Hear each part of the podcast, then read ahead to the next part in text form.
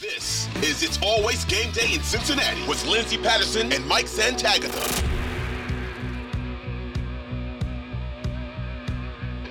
We are back on It's Always Game Day in Cincinnati. Staying with the defense right now. Trey Hendrickson, he did leave for a few series, went into the locker room in the first half. I always get nervous because without Trey Hendrickson, we really need him out there on that defensive line. Sam Hubbard during moments. What did you think of uh, Sam and Trey tonight? Ooh, Trey was awesome, even though he only had half a sack. I thought he was really giving Dan Moore the business. Um, a lot of bull rushes.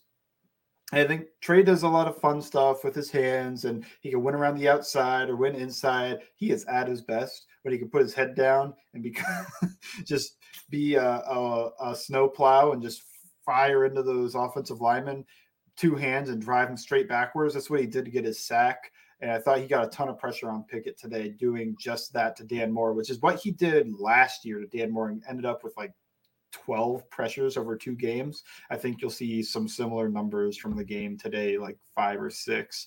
And then Sam Hubbard, my favorite play on the defensive side was so Pickett yells out, Lou, Lou, Lou, meaning not Lou Anarumo, but uh, he's calling for a slide to the left. I know this is very rudimentary to say Lou is slide to the left for L, and Ron would be slide to the right for R.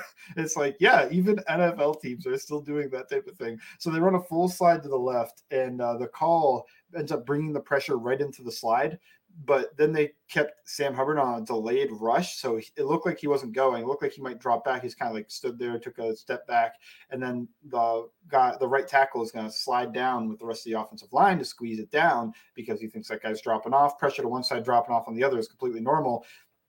He rushes, gets a free rush, gets a sack. Awesome. That's a. it was such a cool call to see in real time, and then uh, when it works out, it's just like okay, I know these blitzes were not working the entire first half. What a great blitz. no, do more of that specific one on third and long. Like I said, you're going to go back and watch his tape, so you'll get a more in depth look on the defense and offensive side of the ball. Germaine Pratt. Let's look at the linebacker room. Ooh, underrated game. Underrated game for Germaine Pratt. I loved his game today. He did what's called a fast fit twice and got tackles for loss or a, tackle for like no gain. And what that is is when they run wide zone type plays, there's this little crease that'll open up between two players because one guy's going to help here, one guy's going to help there. And now there's just a little space in between them, and Pratt runs right through it. I think they're both to the B gap, so in between the guard and tackle.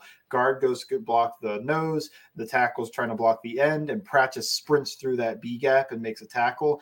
Awesome, awesome stuff. That's just it's some of the most fun plays you could watch, uh, at least against the run. Maybe not against. There's some interceptions and stuff against the pass. It might be more fun, but to me, love watching that. And he made some big hits. It felt like every time Pratt would hit somebody, you would just hear the giant thud on the on the broadcast. I wasn't at the game, but uh, I assume you could hear it pretty well there too because the microphones are picking it up. But you know, when he hits guys, he hits guys, and love seeing a linebacker that knows when to take the opportunity to fast fit or run through. This is a DJ Reader Stand podcast. He returned to the game after his injury week three. What did you think of DJ Reader tonight?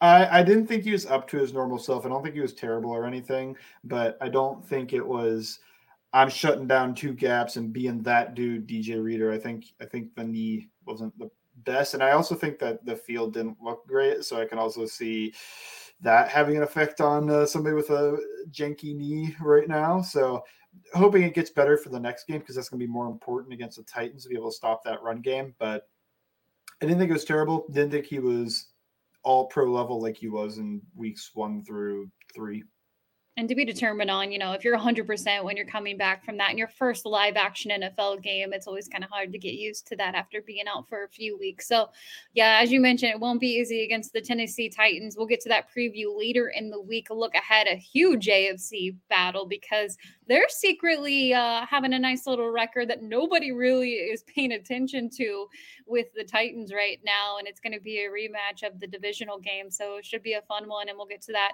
later this week. I want to look ahead to the AFC picture right now because you're getting to that point where these games are going to matter. Teams are going to play other teams in the AFC and the AFC East. You look at the AFC South, which I feel like the Titans are going to take that by a mile. The AFC West, I still don't feel like we it is what we thought it would be. I know the Chargers and Kansas Kansas City are playing right now. At the moment, the Chargers are winning. This game will be over by the time you listen to this podcast. And all of it kind of factors in what's going to happen in Cincinnati. I watched the Baltimore Ravens today. And I think this is a perfect example of it. And I know they won the game, but it's any given Sunday. There's been a lot of talk about Baltimore really taking the AFC North and Cincinnati's path, and it won't be easy for Cincinnati. There's some really tough games coming up, but they've been in that position before. You get the Bills, you get Kansas City, you get the Titans, you get Tampa. I think that Patriots game is still a head scratcher, even though that bore that they played against the New York Jets today was uh, terrible to watch for both offenses. But there's still plenty of opportunity for Cincinnati to either gain ground or just kind of be put in a difficult position position, and Baltimore's ride to the AFC North looks a little bit easier. But I watched them against a Carolina Panthers team, and I know it's any given Sunday, and it doesn't really matter what a team's record is.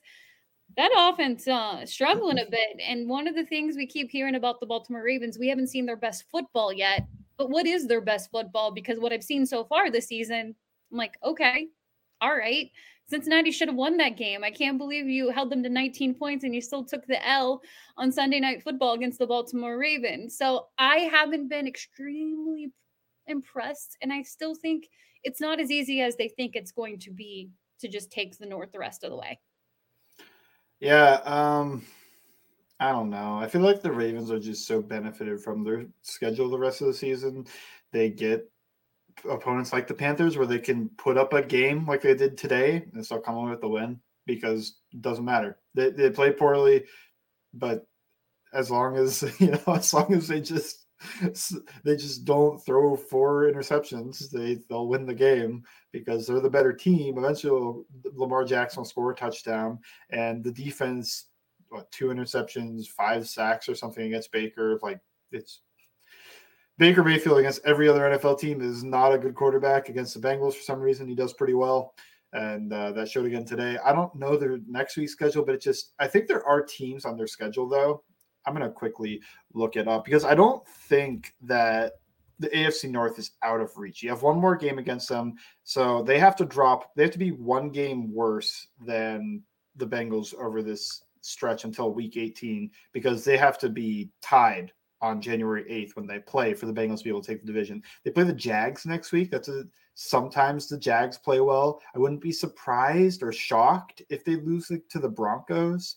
And then you got Steelers and Browns divisional games. They can be tough. I predict the Ravens to win, but two games against the Steelers. Steelers have always played Lamar Jackson well. Mm-hmm. I don't know. Like they're they're it's an easy schedule because none of these teams are like dominant. They, they don't play the Chiefs. They don't play the Bills but it's like I wouldn't be shocked if they drop some of these games, especially like a, a, Jags team that if the if the Ravens play like they did today against that Jags team, I think the Jags win because Trevor Lawrence is playing pretty well right now. He's been up and down this year, but he's playing pretty well, and the defense can take advantage of these opportunities, unlike what the Panthers were able to do. So I I don't know. I wouldn't be shocked if the Ravens were to drop a few games in this, you know, this easy schedule was overrated. Also, wouldn't be that shocked if they do really, really well because they are the better team in all these games. So that's how I see it. Um, other than that, I saw the Bengals were the seven seed right now. Yeah. I I I'm a little bit confused on the tiebreakers because they have a worse conference record than the Jets, but they kicked the Jets out. I don't know if that's. I did see something once, and I I, I shouldn't just talk about things I see, but um, so division standings, and it had the you know the Bengals are second in the AFC North, and I guess second in the AFC North and a tied record is going to put them over the third team in the AFC East. I don't know. That that's I believe could be the tiebreaker. I would love for somebody on Twitter to explain it to me, but that is what I see is that the Bengals and CBS showed it, and I see it online on SB Nation right now. It's just that the Bengals are the number three or the third wild card team. They'd have to travel to Miami in the first round if the season ended today, pending the Chargers game, which I guess the Chargers would be the second team in the AFC West, and then they probably have a better conference record if they win. So that would probably kick the Bengals back out of the playoffs. So go Chiefs tonight. No, it is so weird to say that, but we are saying go Chiefs. I I I don't I don't hate the Chiefs. I love Andy Reid, and that's I, I think the one thing that keeps me there. I used to like the Chiefs a little bit. I, I can't be there now because I think there's a small rivalry between the Bengals and Chiefs there is because of what happened. So I, I'm no longer there, but I have no problem rooting for them over the Chargers because there is also this stupid Burrow Herbert rivalry with the Chargers. So their fans make it sometimes, and the Bengals fans instigating it too. You know, it just becomes a little bit hard to root for the Chargers too. And I don't know. I, I go Chiefs because I think the Chiefs are going to win the AFC West. So if you can make the wild card easier for the Bengals, that is still their best path to the playoffs. Um, need them to make the playoffs, and uh, the Chiefs winning it gives them a better shot. Yeah, no, I agree with that. I think with the Chiefs, it's the the whole AFC Championship Invitational that they feel like they host every year, and um, Cincinnati's shown that you can beat them at home. And honestly, deja vu would be a nice little uh, thing to see later this year. But a lot of football left for the Cincinnati Bengals. But just the AFC picture overall, I think the Bills game is one that I want to point out because whenever you can put the Browns in the basement, you love that. Uh, but kind of just overall with the Buffalo Bills, they practiced one time and they were shoveling the rest of the time and still played really sloppy to begin the game. And then it was just over. It was over for Buffalo. They were not going to lose three games in a row. But I think one thing we, we've noticed or we've watched from Buffalo so far this season, they're a beatable team. Um, obviously, Cincinnati being familiar with Kansas City, they're a beatable team. The Jets look absolutely brutal. I do not know how they have six wins with Zach Wilson as their quarterback. They're probably the worst six and four team that exists in the planet of the earth. I think the AFC is still wide, wide open right now. I agree, especially for. I don't think they'll. I'll be honest. Yeah. I think the Chiefs just have the one seed. like I, I think that's the one thing that's there. I mean, they got to win tonight, but if they win tonight, they're eight and two. They're probably the best team on paper in the AFC, and you know they've got the one game lead. I, I feel like they're just going to win the one seed, and so that might not be wide open. I feel like there's a clear team to beat. And it's not Buffalo after all the preseason hype. It's still the Chiefs. Um, Bengals have shown they can do that, and the Chiefs are unbeatable. Yeah, like we just said, like like we've seen. So uh, the the Bills definitely beatable. They look bad to start that game. I think the Josh Allen elbow thing, at least right now, looks like it's going to be a concern the rest of the year because I saw him just not hitting passes. And I know he hasn't always been the most accurate quarterback, but he's been more accurate the past three years. And he he, the mind is there, but you know sometimes he makes those bad decisions. But the mind is mostly there, and uh, the arm just once in a while just kind of failing him. I was like, I, I can't help but think this could be elbow related, and I don't know if that gets better throughout the year, but it's gonna be throwing a lot. Um, the Bills look beatable. Chiefs are beatable, although they look like the best team in the AFC. Maybe I'll sound dumb when the Chargers win 45 to 7 tonight or something. But uh not hoping for that because I'd kick the Bengals back out of the playoffs. No, Dolphins beatable. The Bengals beat them, and they look they were winning when Tua went down. So I'm yeah. not overly concerned about that. Titans beatable. Ravens, yeah. You know, look at all these teams. It's like, yeah, the Bengals could beat that team. The the Chiefs are the toughest one, but the Bengals could beat all of these teams. And realistically, the Bills right now are also a uh, wild card team. I know they're tied with the Dolphins, uh, but it's kind of a Bengals uh, Ravens situation with the Bills and Dolphins. Like the team that in my mind, might be a little bit inferior is winning the division, and they've got the tiebreaker, and the other team is a wild card right now. If it sticks that way for both of them, I feel like it's gonna be hard for the Bengals and Bills to play in the AFC playoffs. So you might not even have to worry about it too much, unless it'd be a wild, like two wild card teams. When was the last time two wild card teams made it to the championship game? I don't know if that's ever happened. Well, anything is absolutely possible because this NFL season so, feels so upside down. Every week you have no clue what's going to happen. And I'm still not. And look, this could come back and get me in, in December and January or even the first round of the playoffs. But I'm not buying into the Miami Dolphins. I know they have the weapons and I know Tua, Tua's looking pretty good out there. But I agree with you. When Tua was in the game, I felt pr- pretty confident about this Bengals offense and defense being able to keep up with Miami. And they do have that win over Miami. So I think at the moment, you're kind of just – rooting for the Bills and the Chiefs to kind of take off. And then the other teams who are in those wild card spots and the Titans, I feel like they're going to take the South. Um, and I don't think it's closing. Yeah. you're going to want that win over them on Sunday. Um, Jeff Saturday's Colts almost beat the Eagles today. You never know what's going to happen. That that loss did help Cincinnati, so I'm, I do not mind it taking that L, uh, 17-16 against the Eagles. But it, it's any given Sunday every week. I just overall we talked a little bit about the offense, the playmakers, the soon to be maybe return to Ja'Marr Chase. I know we're recording on Tuesday. They don't hit the practice field really until Wednesday. So that update will be out there on social media. And I'm really looking forward to seeing if uh, Ja'Marr Chase is good to go and, and could be returning for this big AFC battle against the Tennessee Titans a week from tonight. What's up on all Bengals? Are you back to work? Yeah, I'll be back to work. I'm gonna have a takeaways article up, and then I'll have a film one up, and then it's Thanksgiving, so it's not really that much back to work. You know, I'm not gonna be doing previews or anything, uh, but yeah, uh, back to work. I'm gonna at least get this takeaways article up because gotta write something. It's been a while. Just put Joe Burrow at your letter at your header, and everybody will click on it. So just put Joe Burrow.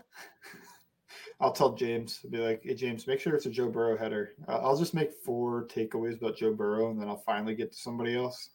Yeah, honestly, and again, no offense to the defense because they did show up in the second half, but uh, anything Joe Burrow related is always going to stick with this fan base. But just a great night for Joe Burrow. I know he had the two picks, but again, you throw four tutties without Joe Mixon and your number one wide receiver Ja'Marr Chase out there, and you still show up with your playmakers that you do have. It was a night for Joe, 355, and then he did go over the 10,000 mark of Kurt Warner the um hold on one second. Now i gotta pull the stat up because i'm third saying fastest uh, to reach 10000 passing yards. I saw it. yeah which is pretty incredible for joe burrow. So uh credit to jb what a night for him. A big division win. Make sure you check him out over on twitter bengals underscore sans. Check out his work on all bengals. You can follow me at lnds patterson later this week. We'll get tennessee bengals a look ahead to thanksgiving all the fun stuff on it's always game day in cincinnati